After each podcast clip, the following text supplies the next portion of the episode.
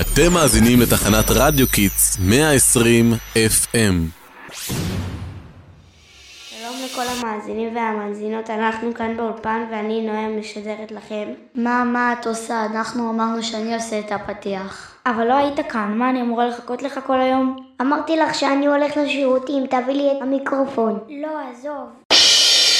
היי, היי, חבר'ה, מה קורה איתכם? מה אתם רבים כאילו אנחנו בפורטנייט? אתם יכולים להירגע ולהיזכר למה אנחנו כאן. כדי לדבר על המכבים. נכון, אבל אמרנו שאני מציגה את המכבים. ממש לא, אמרנו שאני עושה את זה. כל העוגבים שלי מחכים לזה, רציתי לעשות לייב. היי, היי, תחשבו איך המכבים ניצחו צבא גדול וחזק כמו היוונים.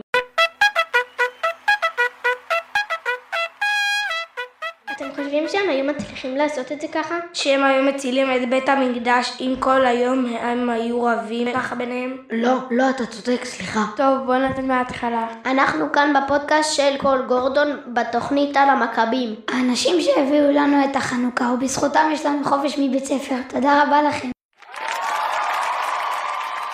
לפני יותר מאלפיים שנה שלטו היוונים על ארץ ישראל. באותו הזמן חיה בארץ ישראל שושלת שנקראת החשמונאים או המכבים. היוונים כפו את הדת שלהם על יושבי הארץ והכריחו רבים להתייוון. הכוונה להפוך ליוונים, כלומר לעובדי אלילים. היו גם רבים שהושפעו מהתרבות היוונית והחליטו להתייוון בעצמם. ההורים שלי אוהבים מוזיקה יוונית, אבל לא עד כדי כך.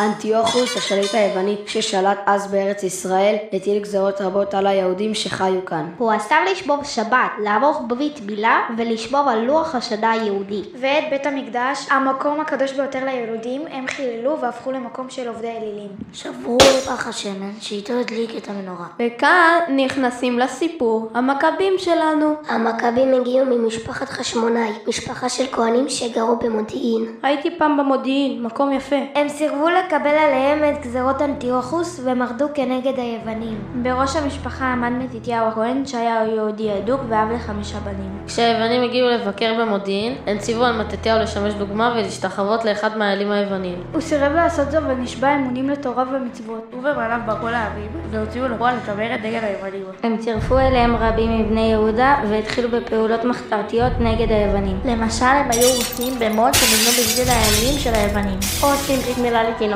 למרות האיסור בגזירות אנטיוכוס. לפני שמתתיהו הכהן נפטר הוא ביקש מבניו שהמשיכו את דרכו. ונתן לכל אחד מהם תפקיד במלחמה נגד היוונים. חמשת הבנים שלו יוחנן, שמעון, אליעזר, יונתן ויהודה המכבי המשיכו את דרכו. יהודה המכבי הפך לשר הצבא והצליח להלחם מספר פריסות לצבא של היוונים. אפילו ליוונים היה צבא גדול וחזק. הוא הנהיג את הצבא וביחד עם חבריו הצליח להציל את בית המקדש מידי היוונים.